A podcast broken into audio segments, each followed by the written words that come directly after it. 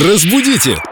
Далее! Виктория Полякова уже в студии, наш культуролог, знаток русского языка. Вика, привет. Привет, ребят. Вопрос после Великого Поста. Свежо предание. Вопрос, почему мясо коровы называют говядиной, а свинину Свинятиной.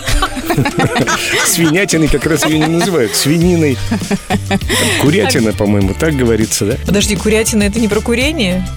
Так, я запуталась. Вика, разъясни нам, пожалуйста, как правильно. Так, давайте начнем с говядины. Да. Слово говядина, оно берет свое начало не от вида мяса, а от старославянского слова говядо. Именно так обозначали рогатую скотину. Быков, коров и производные от него были говяжий, говядина. Именно поэтому оно и закрепилось за мясом коров и быков. Тогда, кстати говоря, использовали мясо только быков, а коров использовали только для получения молока. Но слово закрепилось, и надо сказать, не только в нашем языке, но в сербском, болгарском тоже есть созвучные слова «говедо», которые означают «коровий самец». Ну, собственно говоря, говядину, быка. Сколько открытий сегодня.